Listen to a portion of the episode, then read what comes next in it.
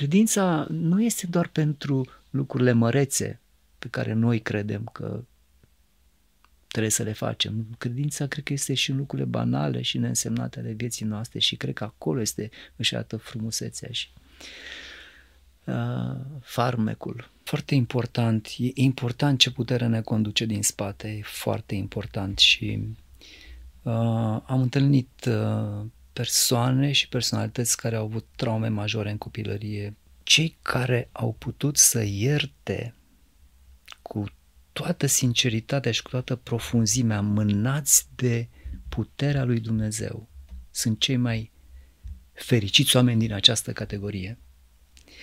Din categoria celor care au trăit drame majore în copilărie.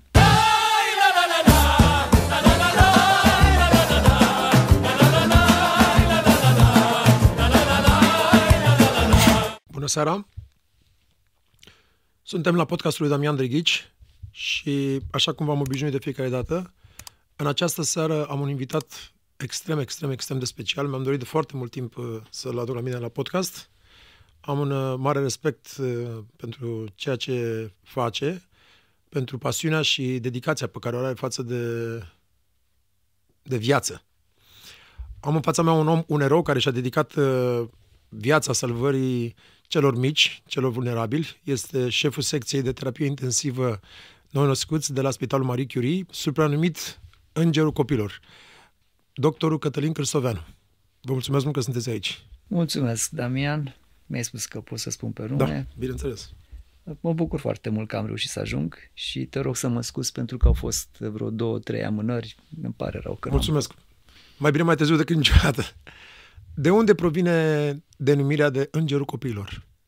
Păi știi cum este, cred că fiecare a avut în viață momente în care ni s-a părut că parcă a fost un înger al lui Dumnezeu care a intrat și uite mi-a dat viață și eu am avut momente de astea în viață.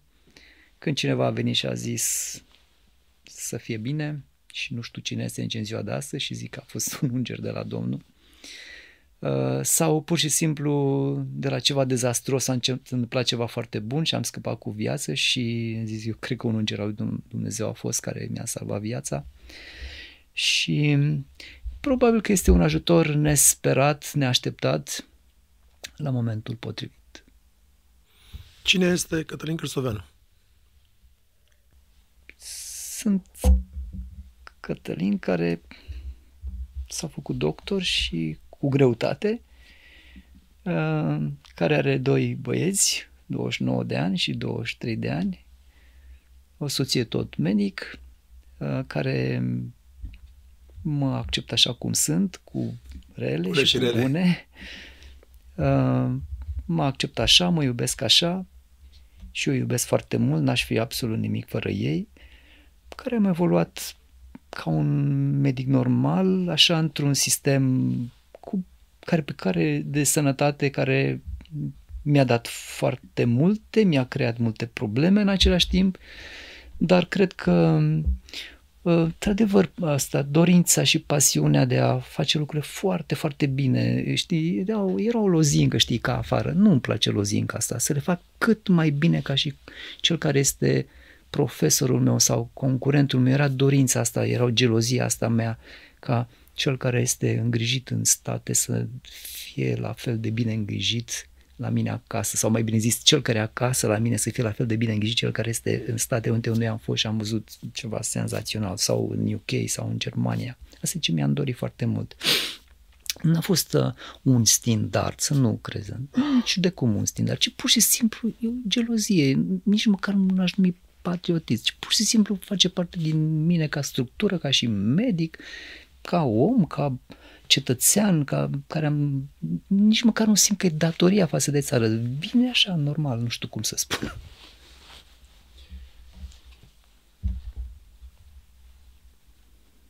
Cumva,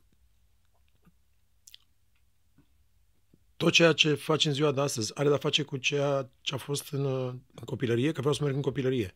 Undeva a existat un moment unde ți-ai dorit să devii doctor? Nici vorbă. Da, știi, pe vremea lui Ceaușescu, știi, și astăzi citeam care era programul pe 22 decembrie, era, era e ceva subliniat, mi-a trimis un domn procuror, scria mândria de a fi român, era pe 22 decembrie, asta se discuta, știi, atunci. Uh, pe vremea aceea, știi, trebuia să fii avocat sau doctor, cam așa exact. se, pe vremea lui Ceaușescu și asta spuneau părinții, dar eu nu aveam înclinații în zona asta, pur și simplu, eram doar ceva cu matematica și nu aveam înclinații, din, din potrivă eram aproape antitalent în zona asta, că nu puteam să învăț pe de rost, era un chin pentru mine și nu înțelegeam chimia. Care a fost momentul decisiv? La ce vârstă ai început să-ți dorești să fii doctor? Erai mic, adică foarte, nu, foarte tânăr? părinții. Părinții au făcut lucrul ăsta, au făcut switch-ul când eram la ultimul an de liceu. Tata și a și murit, a decedat atunci și a rămas așa o semn de să hai să fac și lucrul ăsta, că am zis pentru tata, dar n-am avut. A fost așa un fel de dragoste cu deasila. Adică am avut un trigger important, așa că am zis un lucru. Și, și asta m-a atras. Deși, cumva te-ai ținut de cuvânt. Ce, ca să mă țin de cuvânt, că deși nu mi-a plăcut deloc să învăț lucrul ăsta. Dar mm, apoi mi-am dat seama cât de mult uh, se potrivește. Probabil că știam să conduc bine și o firmă de asta care... Cum era Cristoveanu copil? Năbăduiesc, făcea nebunii, era zburdalnic, era da, eram, eram sportiv, eram talentat sportiv, asta știu, câștigam concursuri fără antrenamente, făceam mult sport, da, și soția mi-a zis că mi-a plăcut de mine că făceam mult sport, așa, eram foarte sportiv, așa. Uh, da, aveam, năbădea așa, ca la orice leu și așa. da, mai făceam așa. Mi-aduc, mi-aduc aminte așa de unde când m-ai întrebat acum, mi-au trecut unele E normal. Da. da. Uh, avem o grămadă de tineri care se uită la noi și de multe ori uh, toți dintre noi uh, prezentăm persoana asta perfectă, mai ales când ai, ai o grămadă realizări și atunci copiii se gândesc că asta așa a fost întotdeauna perfect. Nu, fiecare dintre noi avem, am, am fost copii, am făcut prostii, adică n-a, n-a fost, fiecare mai juca un fotbal, mai spărgea un geam, mai fura, mergea la furat de corcoduș, adică asta erau lucruri normale, adică nu s-a născut nimeni serios așa dintr-o dată. Da, mi-am pus să spun una, acum e și o confesiune, n-am spus-o, erau bulgarii pe vremea aia, știi? Da. Cu prieten... Le canoște, ți minte? Desene animat. Nu aveam antenă și m-am dus și am luat o antenă de la cineva. Și, doamne, și, și m-am dus acasă în sfârșit și am fost după aia așa, așa cu prins de remușcări că trebuie să ducem antena înapoi. A fost așa, a fost. Aveam, da, copii, copii la cap așa, fel de fel de lucruri de... Ai dat examen uh, pe, pe timpul lui Ceaușescu, adică ai nu? Da, da, da. Câte locuri erau? Erau puține locuri, erau la Târgu Mureș și am intrat foarte greu, foarte greu, am intrat asta, handicapul meu asta și lipsa de talent în zona științelor umaniste a fost, a fost o mare problemă pentru mine, m-am chinuit foarte tare să intru la școală, la, la facultate și la Târgu Mureș erau 200 și ceva de locuri, acolo am fost după viitoarea mea soție, ea luase acolo. Ea intrase? Ea intrase, mai deșteaptă. Cât de important crezi că este, în podcasturile mele tot vorbesc despre asta, uh, am avut mai mulți ani în care am avut o grămadă căutări despre traume din copilărie și uh, filtre care ni se puneau emoționale când suntem copii. Înainte să mergem în uh, discuția mai amplă despre secția pe care o conduci și tot ceea ce faci, cât de important este sunt momentele cheie care se întâmplă în copilăria noastră, așa cum vorbește și Gabor Mate, cum vorbesc toți specialiștii, și aceste traume care după aceea ne conduc toată viața indirect, lucrurile care se uh, să împământănesc atât de puternic în subconștientul nostru și ne conduc toată viața fără să ne dăm seama. Adică noi avem, cum să zice, un 3% conștient și restul este o... Suntem conduși de o altă putere din spate, celălalt 97%. Cât de importantă este copilăria? Păi, cred că zici foarte important. E important ce putere ne conduce din spate, e foarte important și uh, am întâlnit uh, persoane și personalități care au avut traume majore în copilărie. Am văzut, uh, am fost în case de copii abandonați, în orfelinate, Am văzut oameni maturi care au trăit drame majore, care nu uită niciodată, dar pot să spun următorul lucru. Cei care au putut să ierte cu toată sinceritatea și cu toată profunzimea, mânați de puterea lui Dumnezeu, sunt cei mai fericiți oameni din această categorie. Din categoria celor care au trăit drame majore în copilărie. Cei care uh, au fost un căutători neștiutori în lumea asta, cei care n-au putut să ierte, cei care au trăit toată viața revoltă împotriva lucrului nedrept care li s-a întâmplat în copilărie, extrem de nefericiți. Iertarea e. Iertarea cuvântul. este iertarea și credința. Iertarea este, cred că este lucru, iertarea, acceptarea și că Dumnezeu poate să schimbe radical lucrurile. Cât de credincios este Cristovean? Cred că tot ce mi se întâmplă în viață are legătură cu Dumnezeul meu. Asta este și îmi pun încrederea în El. Um, chiar dacă am, am falimente în viață, am căderi, um, uneori fac lucrurile greșit, vreau să mi le recunosc, vreau să văd cu ochii mei unde greșesc, vreau să îndrept lucrurile, vreau să le recunosc, vreau să le confesez și să le mărturisesc și merg înainte. Și merg înainte, uh, las deoparte lucrurile astea. Adică nu-și pun amprenta asupra vieții mele în sens negativ, ci de la o greșeală, de la un faliment, o să câștig mai departe. Dacă pier- dau un exemplu, dacă pierd un, pierdem un copil, Asta spuneam, am spus de mai multe ori la prieteni, o pierdere sau o greșeală sau ceva care putea să fie mai mult, devine un proiect pentru mine. Oricât de mare ar fi. Devine un proiect și sigur aduce ceva bun în, în economia lucrurilor. Pentru că următorii noștri să înțeleagă exact și să, să ne povestești puțin ce reprezintă neonatologia și care este rolul acesteia. În primul rând e specialitatea pe care soția mi-a ales-o, eu neștiind ce este, fiind, ea a ales-o. Da, când am rămas fără chirurgie la examenul ăla, e un examen al maturității acolo când îți alegi ce meserie să faci, pe vremea era un pic mai complicat, astăzi te lasă să schimbi de la o specialitate la alta, să vezi dacă ai talente, n-ai talente. Atunci zarurile erau aruncate sau o luai de la capăt cu rezidențiatul. Da? Și pierzând chirurgia unde are legătură un pic cu tehnica și eram foarte tehnic și sunt în continuare, am rămas și m-am uitat la soții ce fac eu acum și a zis, ia neonatologia. Zis, ce e aia? Cu copii. da. Și cu copii, cu bebeluși. Zis, perfect, gata, iau pe tine.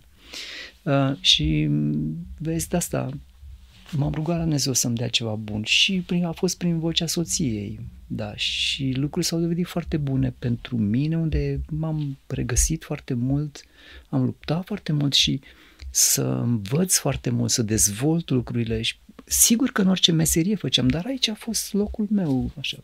Ce reprezintă neonatologia uh, este o știință parte din zona pediatrică o parte importantă înseamnă nou născutul sănătos, e foarte frumos, avem nevoie de neonatologi care să știe să te învețe cum să crești sănătos, corect, un copil, dar neonatologia mai înseamnă și partea un pic grea a lucrurilor, foarte grea a lucrurilor, care se ocupă cu problemele nou născutului și prematului. Înseamnă prematuritate, prematuritate extremă și cu patologie asociată. Înseamnă malformații de toate felurile, cardiace, de tub digestiv, pulmonare, cancer la nou născut. Și neonatologia înseamnă tot partea grea a lucrurilor, complicațiile tratamentelor noastre. Ale tra- tra- vreau să tratez prematuritatea și apar multe complicații. Vreau să tratez o boală și apar alte complicații.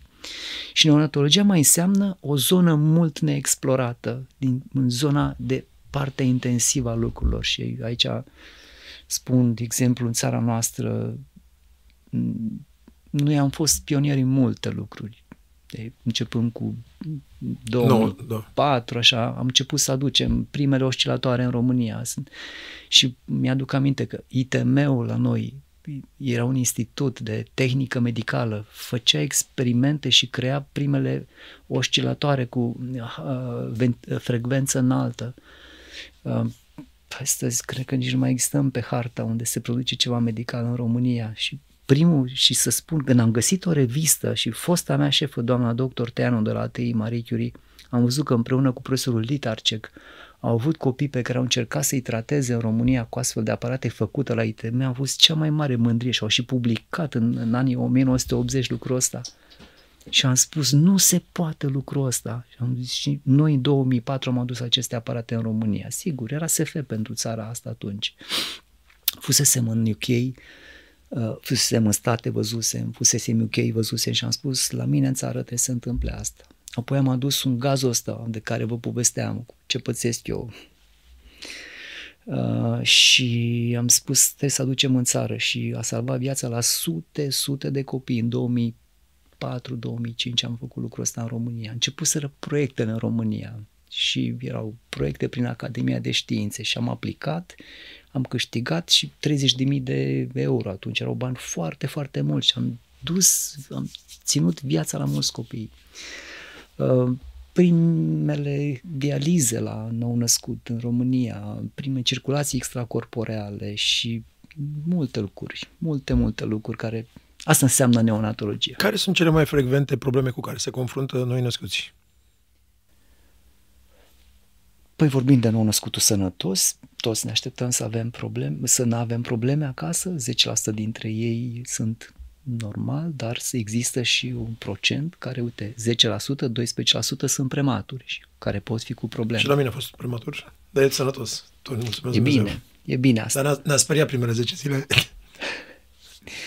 Uh, deci dacă vorbim de sănătoși, da, asta înseamnă un nou născutul sănătos. Dacă vorbim de probleme, sunt o groază de probleme la care putem să ne așteptăm când avem un nou născut cu probleme. Și, încă o dată, spuneam uh, să facem o deosebire între cele două entități. Când vorbim de nursery, cum se vorbește în Occident, înseamnă maternitate, înseamnă normalitate, pleacă copilul prima zi acasă, a doua zi acasă, a treia zi acasă, unii se aventurează și nasc acasă, da? Sunt și acolo tragedii care uneori nu, nu le știm, dar când vorbim de probleme critice, înseamnă viață și moarte și înseamnă mortalitate acolo. Și dacă ne uităm la țările avansate, la cei mai buni și cei mai buni la ora actuală sunt japonezi, Statele Unite, Suedia, aceștia sunt cei mai buni din lume. Ne uităm la ei, de ce să moare acolo și vedem cum ne raportăm noi la ei. La ei înseamnă prematuritate, atât. La noi înseamnă prematuritate de două sau de trei ori mai mare. La ei înseamnă malformații atât, la noi înseamnă malformații de două sau de trei ori mai mari, ca mortalitate. La ei înseamnă uh, traumatisme, la copil mă refer acum, nu vorbesc de nou născut, la ei înseamnă traumatisme atât, noi am, avem din fericire mai puține traumatisme ca La ei înseamnă mult suicid, din fericire la noi nu atât suicid, mă refer la copil. Noi ne comparăm cu ei. Probabil că evoluția noastră neonatologie ne va conduce ușor, ușor acolo. Cum sunt ei. Cât de frecvent uh, te confrunți cu tot felul de afecțiuni? Zilnic. Noi nu avem nou născut sănătoși. Avem, avem o vorbă și... Asta e secția ta, de fapt. Da, da. Deci noi, noi ne chem terapie intensivă nou născut. Noi nu avem nursery. Și la noi toți cei care vin sunt oarecum prediagnosticați. Sigur, la nivelul la care se poate. Și suntem extrem de bucuroși când vine câte o boală care nu este. Aplaudăm, ne bucurăm, ura, n-are nimic acasă. Scădem rata să spunem așa, media de internare când avem un nou născut care nu are nimic. Se întâmplă o dată de două ori pe an când nu are nimic. Deci dacă avem o medie de internare de 30 de zile și vine unul care stă o zi și pleacă acasă, am îmbunătățit și noi rata. M-am întrebat întotdeauna și mă întreb, artist fiind uh, la, la bază, uh,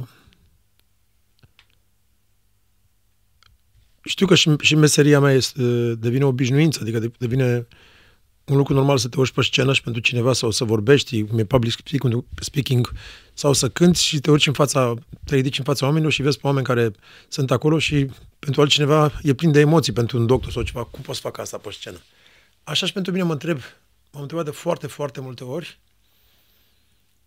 Uh, mi-am pus întrebarea asta despre orice doctor, dar mai ales în, în cazul de față, în speța asta este cum te duci, cum te trezești în fiecare dimineață, câtă putere trebuie să ai și să vezi, bineînțeles, cu toată, cu toată dorința de a face bine și să vezi atâta durere și atâta chin și să poți să, să faci față la asta. Asta mi se pare extrem, o, o reziliență emoțională și o putere incredibilă. Adică, nu știu. Îți spun trei lucruri. Uh, unul este, e o chestie ascunsă, poate, care o simți că vrei, e un fel de, de drog, uneori. Iau așa. Da, vrei să te duci acolo, că faci bine treaba asta și uh, îți dă, îți dă foarte multă reziliență, cum spui chestia asta. Faptul că te duci și faci treaba asta este foarte bine, da. Nu întotdeauna se întâmplă așa. Uneori te trezești și și eu și colegii mei ne teamă să mergem la servici. Nu vrem să mergem. Se întâmplă asta când avem copii care, la care se întâmplă lucruri grave și pur și simplu nu rezistăm emoțional uneori. Se întâmplă să nu rezistăm emoțional și se întâmplă asta. Fie cineva dintre noi, am avut toată o colegă dintre noi care a avut probleme grave cu copiii la noi și pur și simplu toți plângeam și nu mai vrea nimeni să vină la servici. Plângeam la propriu. Nu vreau să mai vin la serviciu. De, de durere, dar în același timp eu spuneam trebuie cumva să-i motivez pe colegii mei, dar eu eram praf în același timp. Deci trebuie cumva să-ți găsești puterea asta interioară, trebuie, să depășești. Trebuie, trebuie să faci lucrul ăsta. În al, în al treilea rând, uh, mai este și următorul lucru. Cineva trebuie să facă și treaba asta. De ce există? Adică ești pregătit, ai învățat, știi că o faci bine, ai făcut de o mie de ori bine. Deci trebuie cineva să facă și treaba asta și pentru statul, statul român te plătește pentru jobul ăsta, să faci treaba asta, care nu e una ușoară. Sunt mai multe aspecte. Nu este... E o, multe fațete cristalul ăsta. Ai avut uh, cazuri când uh, sau poate s-a fost unul dintre cele mai puternice, când pur și simplu ai spus nu mai pot, nu, nu pot să fac față. Emoțional, mă refer. Nu profesional. Uh, am avut cazuri când uh, le-am spus la colegi nu pot plec acasă. Am, mi s-a întâmplat asta. Pur și simplu praf. Am avut o gardă în care uh, au plecat doi sau trei. Și erau copii cu probleme grave, știi? Dar chiar discutam cu colegii mei, dar de ce toți trei în garda mea, știi? Adică i-am văzut pe toți trei pur și simplu și am zis, ok, poate că cineva trebuie să îngurgiteze și astfel de lucruri în viața lui. Da, știi că lucrurile sunt grave, știi că te aștepți la lucrul ăsta. Dar acceptat toți, dar simplu, toți am acceptat pur și simplu lucrul ăsta, accept lucrul ăsta. Cineva trebuie să să uite în ochii acelui părinte și să spună ce trebuie. Fiind foarte greu. Este greu lucrul ăsta. Uneori se întâmplă, știi care e lucrul cel mai urât?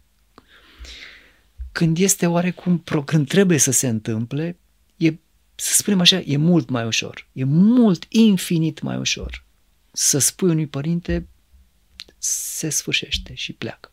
E mult mai ușor.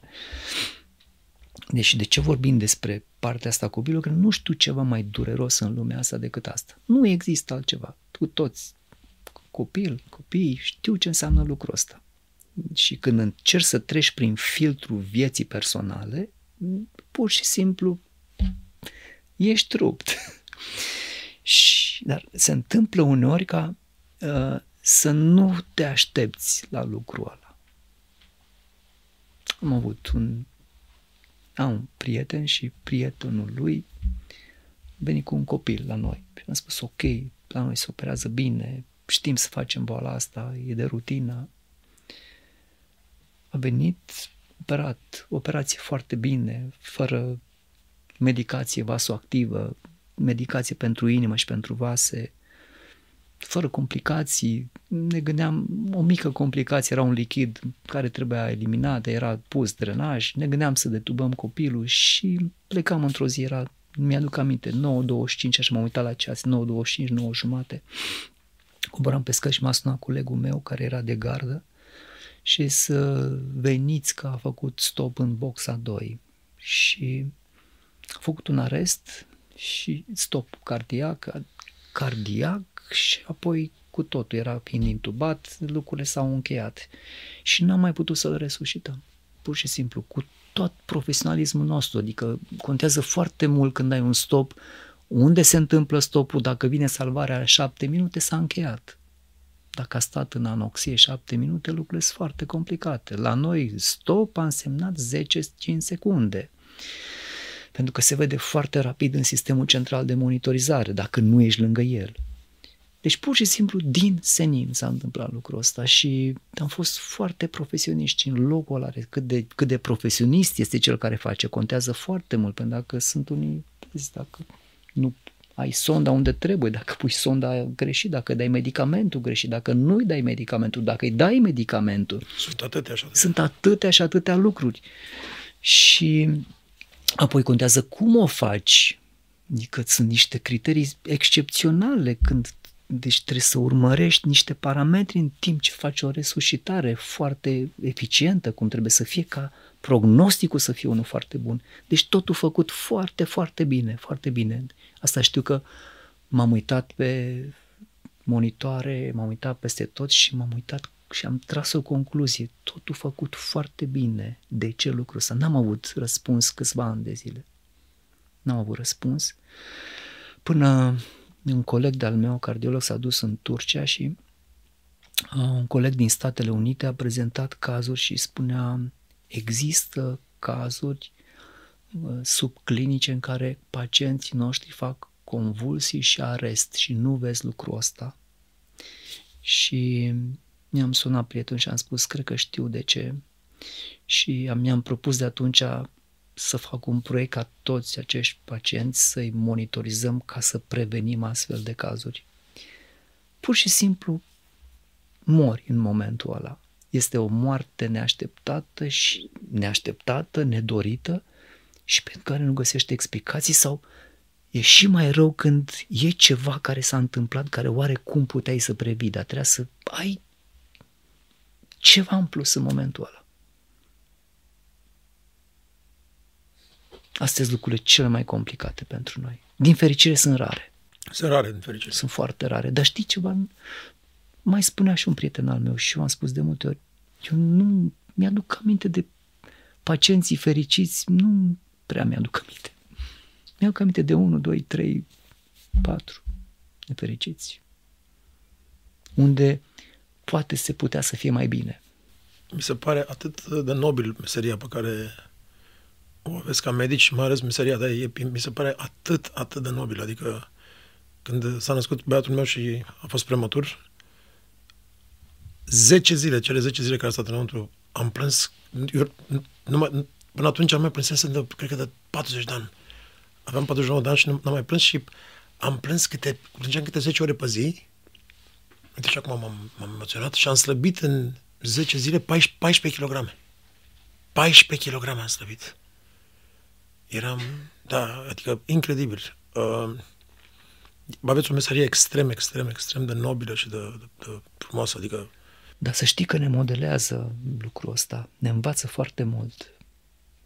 Ne învață și învățătura de viață este una extraordinară. Deci, părinții ne învață foarte multe lucruri. Copiii ne învață foarte multe lucruri. Fiecare experiență. Da, și fiecare zi este, este alta. Niciuna nu seamănă cu alta.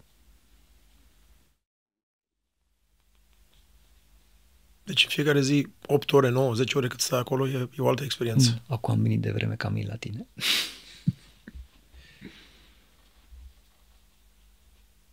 Ce... Există un ritual uh, care părinții ar trebui să se asigure că ca să, să nu aibă copilul niciun fel de boală, să depisteze înainte, adică de momentul de nuter, din momentul de când mama e gravidă, din sarcină? Uh, da, în țările care au 10, 20, 30 de ani înaintea noastră, uh, bolile astea se cam știu din uter. Adică știi că ai malformația respectivă și că în UK, la Londra, se ocupă cu boala respectivă sau în state au henie diaframatică și se duc în centru din Florida, că acolo sunt cei mai buni. Cine poate. Uh, sau uh, ne așteptăm să fie prematur, că a fost prematur, sarcina este foarte bine urmărită, se naște într-un centru, respect, centru special, sunt și niște marcări care sunt special pentru astfel de situații. Deci lucrurile se cam știu, deci se cheamă, e o medicină predictibilă, o medicină unde uneori poți să faci profilaxie. Uh, este și reversul celălalt, sunt și foarte multe avorturi, sunt unii care se sperie pentru boli care pot fi tratate, uh, foarte mult se sperie de suferință, de suferința copilului, de suferința cuplului, e, e un lucru știut, unde sunt probleme grave, special neurologice, cuplurile mi-a zis un coleg, rata este, am observat și eu, divorțează foarte mulți și un coleg al meu mi-a spus că ajunge la 50% rata divorțurilor. E o, e o problemă foarte serioasă, socială și îți pui întrebarea care e lucru care ar putea să facă pace în inimă și care este, trebuie să fie decizia cea mai bună într-un cuplu? Uh, crezi că părinții ar trebui să facă, înainte să conceapă un copil, toate seturile de analize și orice fel de... ca să poată să, să-și dea seama dacă... E, e important să știi, uite, de exemplu, dacă te uiți la București, care este mortalitatea în București, aproape ca în Europa. Deci aproape nemodificat. Dar dacă te uiți în restul țării, lucrurile sunt un pic diferite. Uh, și vorbesc în primul rând în centre universitare, cum este și normal sau și de așteptat, lucrurile sunt mult mai bune decât în centre care nu sunt universitare. Asta este natura lucrurilor. Uh, asta nu spun că, uite, ăia sunt mai buni ca ceilalți. Uh, eu spun că e o diferență și o problemă noastră în educație. Adică dacă într-o parte mai bine ca în cealaltă, cineva trebuie să privească clar lucrurile și să îmbunătățească aceste, ce se întâmplă bun acolo și de ce este mai bine acolo cam în alte zone ale țării. Clar, sunt discrepanțe majore în România privința asta și trebuie un ochi de, de organizator aici, un ochi care să, va, să vadă cum organizez lucrurile ca să se îmbunătățească peste Man- tot în țara E un management, exact. Bine management spus. operațional foarte, exact. foarte bine. Da. Asta, asta este cam de asta ducem noi lipsă în, în toate domeniile. Da, cam așa ceva, despre asta este vorba. Până la ce vârstă, uh, sau până, până, la cât, până la ce, câte săptămâni stă un copil în secția ta? Cel mai mult a stat patru ani, cel mai puțin a stat câteva ore când a trebuit, poate a venit pentru câteva ore, a trebuit să facă de urgență, cum am avut zilele trecute. L-am luat din pediatrie, uh, o problemă gravă cardiacă, trebuia să ne uităm în trahea lui, trebuia să-i punem un cateter central și am plecat de urgență cu el în Italia. Ați stat câteva ore. De ce trebuie să plecăm încă, trebuie să plecăm în Italia, Cătălin? Pentru că nu acordăm atenție educației și încă în România uh, văd o altă viziune acum, sau cel puțin așa văd eu acum. Sunt semne foarte bune de la Ministerul Sănătății că în privința medicinii copilului se întâmplă lucruri mai bune. Cel puțin se vorbește despre pediatrie. Cel puțin se vorbește despre asta. Dar odată cu desfințarea facultății de pediatrie, pediatria căstă așa într-o gaură neagră, știi, așa obscură, știi, a medicinii din nefericire, fără transplant, fără medicină de urgență, fără traumă, fără neurochirurgie, fără chirurgie cardiovasculară, deci prematuritatea cea mai rată, mare rată a mortalității din Europa, deci un gaură neagră medicală. Însă... Săptămânal zburați în Italia? Uh, am avut momente când s-a întâmplat asta săptămânal. Acum Mm, acum e o emulație așa în România, în zona chirurgiei cardiace, că despre asta în primul rând, dar avem și copii cu tumori și copii cu alte malformații, nu numai chirurgie cardiacă. Da, uneori zburam săptămânal. Data asta am zburat uh, peste, am, acum trei săptămâni sau o lună am mai zburat. Acum am zburat cu trei copii. Aici vreau să-ți adresez o întrebare. Când te duci în Italia și vezi, participi, vezi operația, ești acolo în mijlocul lucrului care se întâmplă, îți pui întrebarea să mai mult ca sigur. De ce nu se poate și la noi? Adică este chiar așa de dificil? Este, e, e chiar miraculos ce fac doctorii acolo? Sau am putea să avem și noi oameni educați și pregătiți? Uh, Damian, ca să înțelegi, uh, când am fost în state, era un profesor care venea și ținea lecții la noi în România, a ajutat ca printr-un program român-american plătit de un miliardar american, românii să crească la nivel de neonatologie, pediatrie și a fost unul dintre cele mai frumoase programe pe care România le-a avut cu Statele Unite. Și când m-am dus acolo, am luat examen fără să citesc, m-am dus la examen fără să citesc nimic. Uh, profesorul la vizită se simțea și el foarte bine că îi întreba pe ceilalți și Cristo era cel mai bun. Și mi-am dat seama că nu e o problemă și peste tot unde am fost, nu este o problemă de, de, de capacitate a noastră. Uitați-vă la românii care sunt șef de secții peste tot în Europa, românii care țin gărzile prin Franța, românii care operează peste tot, români directori de spitale, români senzaționali. Deci nu este o problemă, ci problema asta este că noi n-am vrut. Nu am vrut. Atâta tot. Nu am vrut. Și cineva a vrut să nu vrem. Atâta tot. Ca tare n-am avut educație, ca tare am zis, ok, câți bani trebuie să dăm noi în Europa? Atâtea milioane de euro să trimitem în Europa? Suntem obligați când ne uităm la ei că mor. Dar în același timp am încercat să, personal, să fac facilități acasă pentru cel puțin în locul meu unde să fie tratați foarte bine și la reanimare, și la chirurgie cardiacă și unde am mai putut eu să-mi pun așa umărul puțin câte puțin.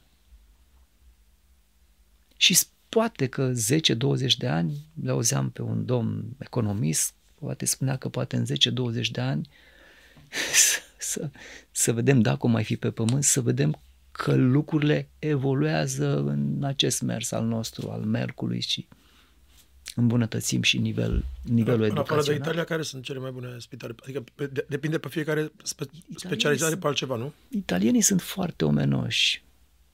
Italienii, cu, cu ei greșim de multe ori, spunem, uite, asta s-a întâmplat, iartă-ne, dar asta este situația, asta așa suntem noi, asta n-a putut doctorul să facă atâta sau atâta s-a putut la spital. Sunt foarte omenoși și înțelegători mm, și în Germania cu, am colaborat foarte mult cu doctorul Sândică, am dus ani de zile în Germania copii acolo. Apoi ne-am îndreptat către Italia pentru că statul român a făcut o colaborare cu Italia și plătim preț forfetar acolo per pacient. Ceva mai bine, a fost ca în alte părți. Ah, dar și în Franța am trimis copii, și în UK, peste tot unde am găsit portițe pentru rezolvarea cazurilor. De ce unii știi, din cauza asta mulți m-au căutat și, și la bani și la ani de zile, DNA și toate alea, credeau că fac un business pe, în zona asta, știi? Pentru că, na, am dus 400 de copii și când semnești tu acolo un formular, na, iei și tu niște bani, știi? Și, na, și s-au, că, s-au tot muncit să mă caute, să m-au reclamat și colegi de atâtea ori. Da, și... S-a întâmplat să pierdeți copii pe drum? Niciodată. Niciodată deși am dus în toate situațiile critice și imposibile. Niciodată n-a aterizat avionul, niciodată nu mi-a murit un copil pe avion și asta spune mereu, uh, trebuie să se facă profesionist transportul ăsta, pentru că nu îl duci să moară în avion sau să aterizezi, ci îl duci în stare critică să ajungă pentru ai da o șansă la viață. Mi s-a întâmplat să, de exemplu, la Paris, să aterizez pe aeroport într-o stare foarte critică, am anunțat și să am nevoie de am nevoie de poliție dacă nu ajungem într-o oră, două la spital și mi-au trimis motocicliști ca să pot să-l duc la spital.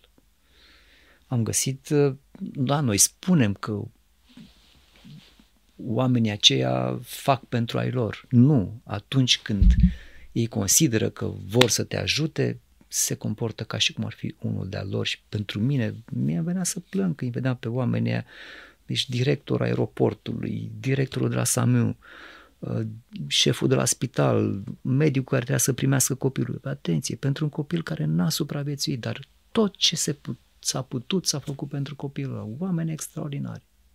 Dacă E, când vezi așa dacă ceva- În filmul Avatar, care l-am văzut acum o săptămână, ți-a spune cum au spus aia, ei între ei, au spus uh, strong heart. Deci trebuie să ai o inimă puternică să faci asta ce faci tu. E, când, e, când vezi lucrurile astea, nu poți să faci altfel lucrurile. Tot ce poți, tot ce poți. Și am spus și a fost acum am profesorul meu din Italia, Siria, care operează la noi la chirurgie cardiacă de 10 ani și care de 10 ani ne educă și ne învață. Și România a ajuns acum în, la noi, la, nou, la Marie Curie, dar și în alte părți din România, conduce un proiect de chirurgie cardiovasculară și sunt sute de copii au operat împreună cu echipa două, peste 2000 de copii.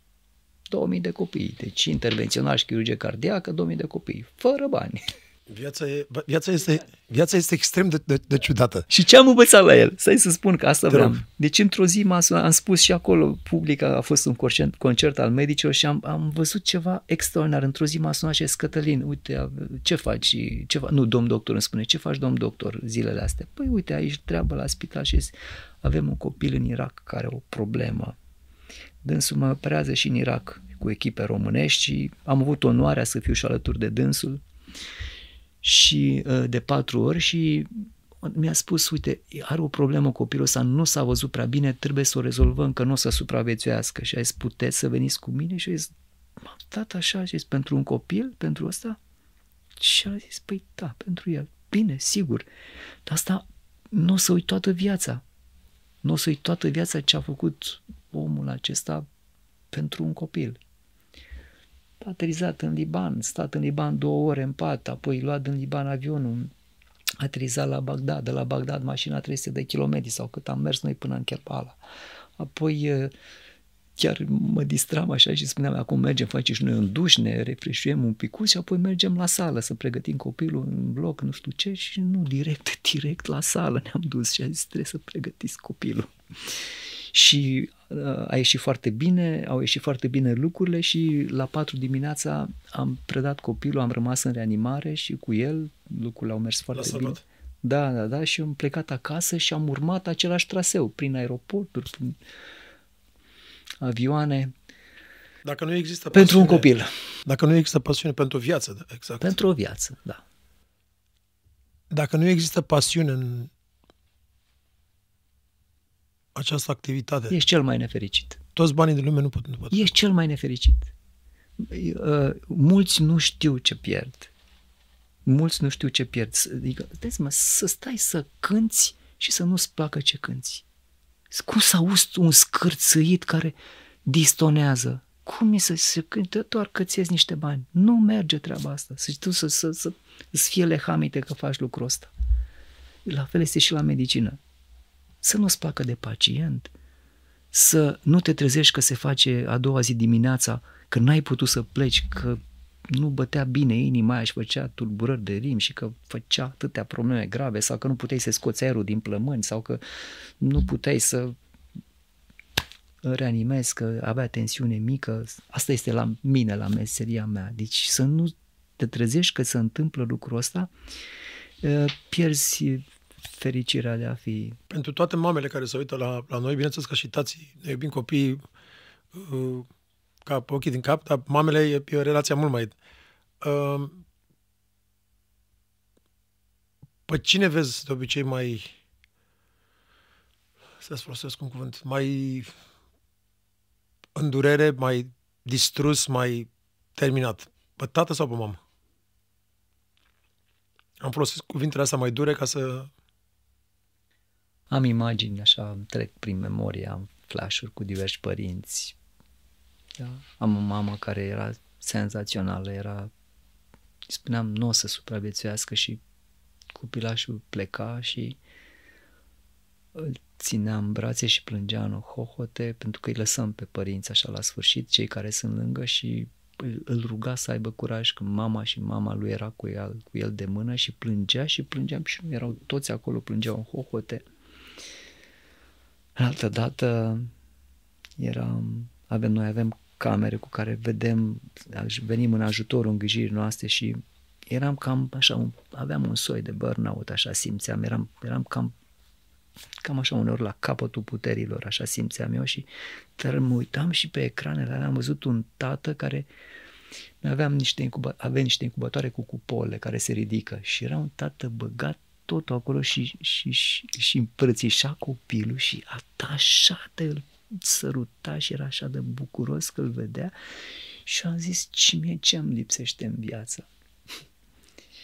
Eu foarte stimulativ, dar zilele astea am văzut ceva o să-ți ară la sfârșit pe telefon. Plângi la momente de astea? Te emoționezi? Te apucă, nu poți. Și îți spun, tu dacă intri, mori. știu, știu. Și, dar am văzut ceva zilele astea, am și râs, dar am și plâns, așa. Un copilaj cu probleme grave, așa, și ne uitam pe cameră și ne uitam la copii și am văzut la un moment dat așa un tată care stătea cu spatele și se întorcea așa pe copil, iar se întorcea. Și am, a fost așa o milă, nu putea să se uite la propriul copil cât de operat era așa, și stea cu spatele și te întorcea de cât de 10 ori cred că s-a întors sărăcuț așa de, de, de temere și de, de, de, a nu, de a nu cumva strica cu privirea ceea ce părea atât de fragil. Din fericire este bine. Doamne ajută! Cât de fragili suntem? Mai bine ca tine nu poate să știe nimeni. Eu am așa un, un principiu de viață pe care l-am învățat de la alții. Știi cum Istoria spune că oamenii nu învață nimic din istorie. Da? Și țin minte și îmi repet lucrul ăsta. Dar am învățat un lucru că orice, oricând, oricui se poate întâmpla. Aici Aici nu pot să spun decât uh, ceea ce spune Scriptura, ce spune Dumnezeu de spune că suntem decât un abur care să arată atâta. Asta cred că suntem noi și uh, poate că strălucim un picuț ca un strop de apă în soare și te termină, se termină. Suntem mai mult uh, suflet, duh, spirit sau mai mult uh, materie? Asta depinde de noi ce alegeri, ce alegeri facem în viață. Uh, degeaba ești un spirit așa, fără să se reverse în fapte lucrul ăsta. Degeaba ești doar un spirit, da? Degeaba ești doar suflet că o să mori în depresie, disperare și trebuie și un pic de spiritualitate, trebuie și un picus de pragmatism. Uh, cred că fiecare își are locul dobândit. Important e cine e capul, cine conduce. Ai avut copii care i-ai văzut iarăși, să folosesc cuvântul ăsta, strong heart sau putere, inima asta, adică care cu tot din adinsul they didn't give up pentru nimic în lume au luptat să trăiască, fiind foarte, foarte mici. Adică da. cu un spirit ăsta extrem de puternic. Da, absolut, absolut. Deci am, avem copii, toți am spus părinților că nu vor supraviețui. Am spus pentru că suntem obligați, pentru că ei ne întreabă cum va fi. Nu va supraviețui. Asta spune și experiența, atenție, și experiența noastră spune că nu va supraviețui. Și acum experiența noastră spune că niciodată nu știi, dar am avut contraziceri flagrante ale cărților.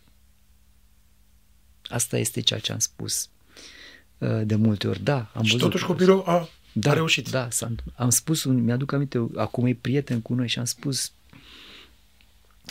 pe de altă parte ceva extraordinar. Am spus, va supraviețui, deși era evident că nu e bine. Deci trebuia să-i faci transplant. Dar cine faci transplant la, la nou născut? Nu bătea inima și nu știam ce să facem atunci. Am zis, nu știu, găsim orice, facem. Da, un uh, băiat care, copilaș care astăzi spune, el povestește părinților lucrul ăsta, dar nu știm de unde.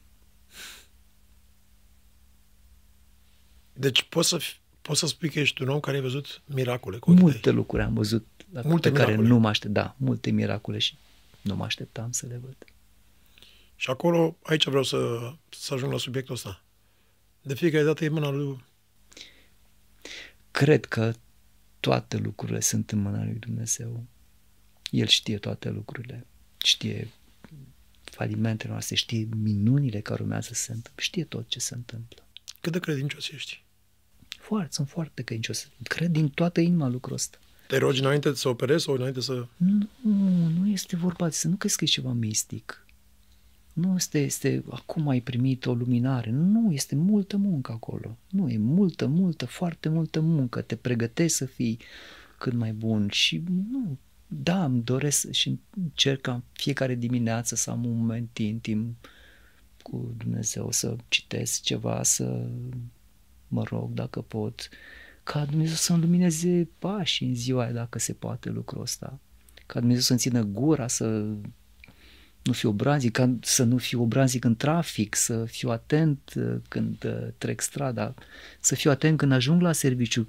Credința nu este doar pentru lucrurile mărețe pe care noi credem că trebuie să le facem. Credința cred că este și în lucrurile banale și neînsemnate ale vieții noastre și cred că acolo este își arată frumusețea și uh, farmecul.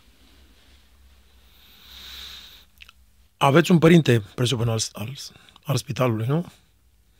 Da, cu care avem o relație foarte bună. Și cred că și el este Da, rămâne vine- surprins de atâtea miracole, nu? Da, vine și ne botează copii, face binecuvântări. Și pe al nostru ne-a, ne-a, ne-a botezat și ne-am speriat că, când l-a botezat. Dar să vezi culmea, un lucru foarte, nu ciudat, e, nu e întâmplător. În 2009, țin minte că acum în vara lui 2009 am fost, uh, 2008 sau 2000, 2009, am fost, uh, nu mai știu cine m-a, m-a sunat atunci, o organizație sau cineva și am, fă, am, am avut un concert pe litoral la mare pentru strângerea de fonduri pentru Spitalul Marie Curie. Și am dat, am dat concert. A fost un concert mai mare. Mihai Mărgineanu, eu mai mulți am fost. Cred că era Și- pentru aripa oncologie. Da. Da. Și chiar nu mai țin minte. Și ex asistenta mea a venit să mergi la asta, la concertul ăsta. Zic că, da, bineînțeles, hai, hai că mergem, că vreau să fac și eu ceva bun să ajut.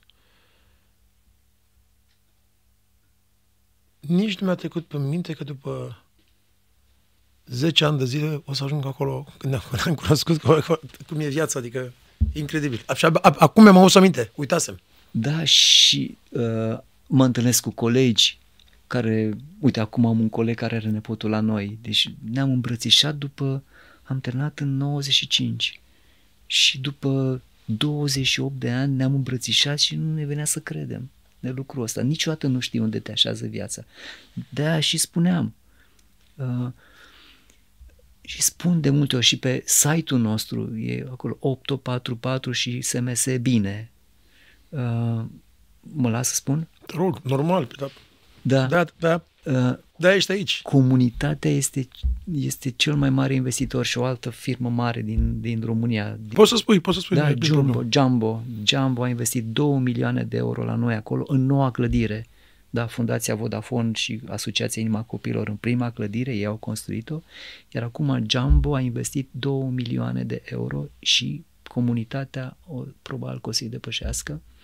Deci comunitatea adică eu și tu, probabil că și tu pui lu- ca și mine acolo 2 euro pe lună, nu?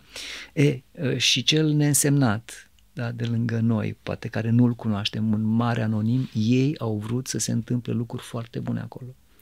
Or, este, este super motivațional. Nici nu-ți dai seama ce înseamnă lucrul ăsta. Am și acum 5 euro pe care în 2009 făceam prima campanie din România Păi atunci cred că...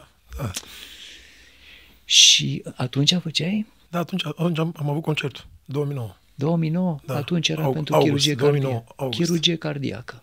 Chirurgia cardiacă. Atunci a fost prima campanie pe care am făcut-o cu SMS în România, cu Alex Popa de la Asociația Inima Copilor și cu Liana Stanciu. Și atunci a venit la mine un domn de 70 și ceva de ani, a venit cu un plic și mi-a pus în plic 5 euro. Și mi-a spus, vreau să donez și eu acești 5 euro pentru secția pe care o construiți aici și să ajungeți, nu știu dacă mai este în viață, dar eu am pus altfel restul de bani acolo, dar plicul acela și cu scrisul dânsului îl țin și acum acasă. Nici nu știi ce înseamnă asta pentru mine. Primul. Da. Deci este senzațional. Nu te oprești. Când îți fac atâtea necazuri, când te critică, Cum nu e mai Cârsoveanu ca părinte după ce trăiește toate emoțiile astea zilnic? Uh, la început nu știam să gestionez lucrurile. Este și o experiență aici. La început eram praf. Mă duceam acasă, uneori eram, eram urăcios, nu mâncam sau mâncam de nu mai mă opream. Uh, Presupun că e foarte greu pentru emoții, adică emoțiile sunt all, greu all over the place. E foarte greu lucrul ăsta, e foarte greu să gestionezi lucrul ăsta, dar cu experiența înveți să gestionezi corect și să te duci acasă ca și cum nimic nu s-a întâmplat. Adică nu neapărat că joci un rol frumos, dar mi-aduc aminte, uh, intram la 12 noaptea, după ce stăteam și a murit un copil și le spuneam, a murit un copil, dar puteam apoi să vorbesc, să socializăm, oarecum să încerci în, să intri în rolul normal de părinte sau soț. Sau și înainte da. nu puteți face asta. Nu prea puteam să gestionez bine aceste lucruri. Eram, eram destul de anormal. Cu toată înțelepciunea pe care încercam să mi-o trag din, în primul rând, de la Dumnezeu, înapoi, apoi de la cei care mă sfătuiau. Nu puteam să le gestionez bine. Cu timpul am început să gestionez foarte bine lucrul ăsta. Mi s-a întâmplat odată, hai să spun. Și de ce mi-am dat seama? Mergeam cu un copil care a făcut, uh, a avut probleme grave respiratorii în avion și am un ceas care mi registrează ce se întâmplă cu inima mea. Și când m-am uitat pe ceas, tot timpul drumului, aproape 3 ore, inima mea a bătut cu 180 pe minut. Da. Alta stres. Dar mi-aduc aminte, uh, am putut să și zâmbesc cu, cu colegii mei. Și am mai avut un alt moment, din, a fost și mai critic decât acesta, adică a fost uh, iminență de deces. Ne întorceam cu un copil și s-au întâmplat lucruri grave cu el și mi-aduc aminte, m-am uitat pe ceas din curiozitate să văd cam cum am putut eu să gestionez aspectul ăsta. Uh, și m-am uitat o mică tresărire așa, a inimii și apoi într-un status absolut parcă era ceva scris de un robot. Robotizare pur și simplu, timp de 3-4 ore cât a durat uh, nenorocirea până la spital. Nici o tresărire. Deși erau lucrurile super critice. Și am spus, da, probabil că asta se învață cu timpul. N-are cine să te ajute acolo, trebuie să faci lucrurile cât mai bine și în astfel de momente e clar că trebuie să le gestionezi foarte, foarte bine. Am observat un lucru. Acum, acum nici mai vorbesc despre secția ta, vorbesc ca medic cu mine, cu tine, ca doctor. Artist fiind de seama că sunt cu emoțiile all over the place, adică îți imaginezi. Uh, Păi poate că asta vă definește. Da, și în general sunt, sunt, am fost anxios la viața mea, depresiv, iar te gândești cu frică înainte de eveniment. Uh, Doamne ferește, când se întâmplă ceva, am avut acum un an un lucru cu ăsta mic, tot la Marie Curie l-am adus, a căzut și s-a spart aici puțin uh, arcada. Și l-am adus la, la, la voi, l-a cusut cineva. Cristina era, țipa și urla și nu știu ce. Și la mine, care de obicei sunt foarte panicos cu lucruri de-astea. Am întârziat la podcast, nu, nu știu ce, și sunt într-un stres. De fiecare dată când se întâmplă un lucru de ăsta, e să produce o liniște înăuntru meu și o, o o putere de asta incredibilă încât nimic nu mă doboară. Adică, îmi, dar da, e o putere de asta care preia asupra mea. E incredibil.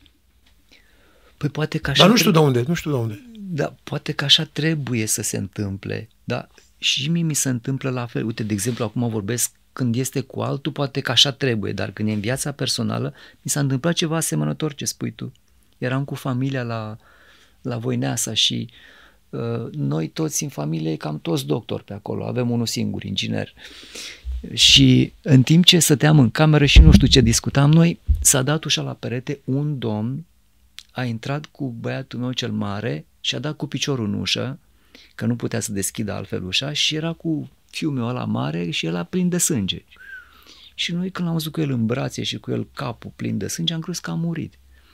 Soția mea, cumnata, toți, soacre, erau toți praf și crede-mă, așa îmi venea și mie să leșin în momentul ăla. Uh, și normal că cineva trebuie să facă și partea asta grea a lucrurilor. Tu ca tată și ca soț trebuie să îți asumi treaba asta. Cineva trebuie să încerce să aibă sânge rece și să facă ceva bun pentru el. Asta e cuvântul, sânge rece. Da. Cât de important este... Ca la crocodil, de aia se spune sânge rece, știi? El nu are sistem limbic, nu are emoții. De, de aici vine treaba. De la? De la crocodil. De la crocodil. Cât de important este în aceste momente critice părinții să, să nu-și piardă încrederea în Dumnezeu și să, aibă, să fie puternici? Noi am fost așa, zilele astea un pic emoționați, așa ne-am întâlnit cu părinții, mai avem niște proiecte pe acolo cu câțiva artiști, au venit, ne-au mai ajutat și ne-am întâlnit și cu părinții și ce le-am spus noi, că îi dorim pe toți să-i tratăm foarte profesional și foarte uman, deși știm că nu toți vor pleca acasă, deși știm că nu toți vor fi bine. Uh, eu personal n-aș putea să-mi trăiesc viața fără Dumnezeu. Mi s-ar părea de o... aș fi probabil depresiv total. Cum aș putea, de exemplu, dacă vreau mâine, mâine mă duc să, ca să nu mă laud, mă duc mâine să fac o acțiune, așa vreau, la niște copii aici în Giulești, cum aș putea eu sau altcineva să ajute chiar mâine, dacă aș vrea să vin la voi la secție? Păi, uh, ți-aș pune clar, uite, vezi aici, am un ecran acolo la intrare, uite, 844, uite câți bani s-au strâns de la voi, 2 milioane de euro aproape, am început deja să am, suntem cu viteză majoră, probabil că în primăvară clădirea va fi închisă și poți să, poți să pui 2 euro acolo și 2 euro înseamnă încă 20 de paturi de reanimare, înseamnă că tăiem listele alea care stau acolo la nesfârșit de copii care stau pe liste și care nu ajung să fie tratați unii niciodată. Înseamnă condiții senzaționale pentru mamă, înseamnă uh, cele mai bune investigații într-o echipă multidisciplinară, foarte profesionistă, foarte tânără și foarte devotată, uh, pe care îi interesează foarte mult să trateze fără niciun alt interes decât pentru binele pacientului. Fără alt interes, doar le place să facă medicină. Asta nu vorbesc numai de-ai mei, dar sunt mulți colegi foarte, foarte buni în spitalul medici, tineri cu foarte profesioniști. Care asta le place să facă? Asta le place, le place foarte mult. De unde care stă și face atletism și de ce? Că îi place foarte mult să alege. Așa ne place și nouă. Deci putem să ajutăm cel puțin măcar cu 2 euro. Dacă nu, cu mai mult. 2 euro sunt foarte buni. Da, poți să faci orice pe site-ul nostru, acolo poți să faci orice donație, oricât. De obicei, noi să știi că adunăm la sfârșitul anului, de obicei de la prieteni de-ai mei, dar sunt și câțiva pacienți care, uh, pe lângă cei care sunt peste 20 de mii, uh, un grup care sunt donatori recurenți, dar sunt și pacienți care uh, donează sume mai importante către noi la sfârșit. Uite, 10.000 de lei, poate 10.000 de euro de la firme, la acel impozit pe profit. 20% impozitul pe profit pot fi uh, redirecționați către un ONG al spitalului sau al fundațiilor cu care, ONG-urilor cu care noi colaborăm. Într-un final, are Cătălin Corstoveanu frici? Mm, am enorme. Am frici, am falimente, dar din toate fricile mele uh, se naște focul ăsta, așa, o dorință de a face lucrurile și mai bine și însoțit așa cu multă credință și cu profesionism, de multe ori, de foarte multe, de cel mai multe ori lucrurile ies bine. În uh, lupta pentru viață, să zicem că peste 50-100 de ani cineva se uită la noi din metavers, din viitor. Care este concluzia în urma tuturor experiențelor tale și un citat, o recomandare a ta oamenilor despre viață? Uh, cred că, eu cred că de fapt cea mai frumoasă învățătură de viață este învățătura Mântuitorului nostru, pentru că pe el, pe el sărbătorim acum. Nu? Nu asta? Și el a spus, uh, mă țineți minte, un, un învățător a venit să-l ispitească și a spus, uh, care este cea mai mare poruncă? Și el a zis, păi să-L iubești pe Domnul Dumnezeul tău și să-L iubești pe aproapele tău ca pe tine însuți. Uh, să-L iubești pe Dumnezeu poate că nu se vede, dar ca să-L iubești pe aproapele tău este răspunsul la ceea ce spui tu că nu se vede și se reflectă în iubirea de aproapele tău. Și el a făcut o parabolă absolut senzațională și l-a spus celor care ascultau, uite, tu te, celui care l-a întrebat, tu te fă la fel ca acest samaritan care și-a dat viața pentru banii, atenția, animalul lui, l-a pus pe animalul lui, a dat bani acolo la hotel pentru el, l-a îngrijit și era într-o situație deplorabilă, omul a căzut între tâlhari. Totuși fă la fel, este atât de simplu. Cred că asta e cea mai frumoasă învățătură și de fapt este, rămâne, ceea ce faci în temere de Dumnezeu rămâne pentru eternitate. Mulțumesc mult, Cătălin Cristofanu, felicitări pentru tot ce faci și la mai mare și continuă să salvezi vieți. Mulțumim. Să știți că nu sunt singur. Sunt cu o echipă foarte tânără și foarte frumoasă. Tuturor. Vă dorim mult, mult, mult, mult respect. Mi-a plec, mi plec capul și uh, mă simt atât de... Nu găsesc cuvintele. Să mulțumesc mult tot. Doamne ajută. Mulțumesc. La, la, la.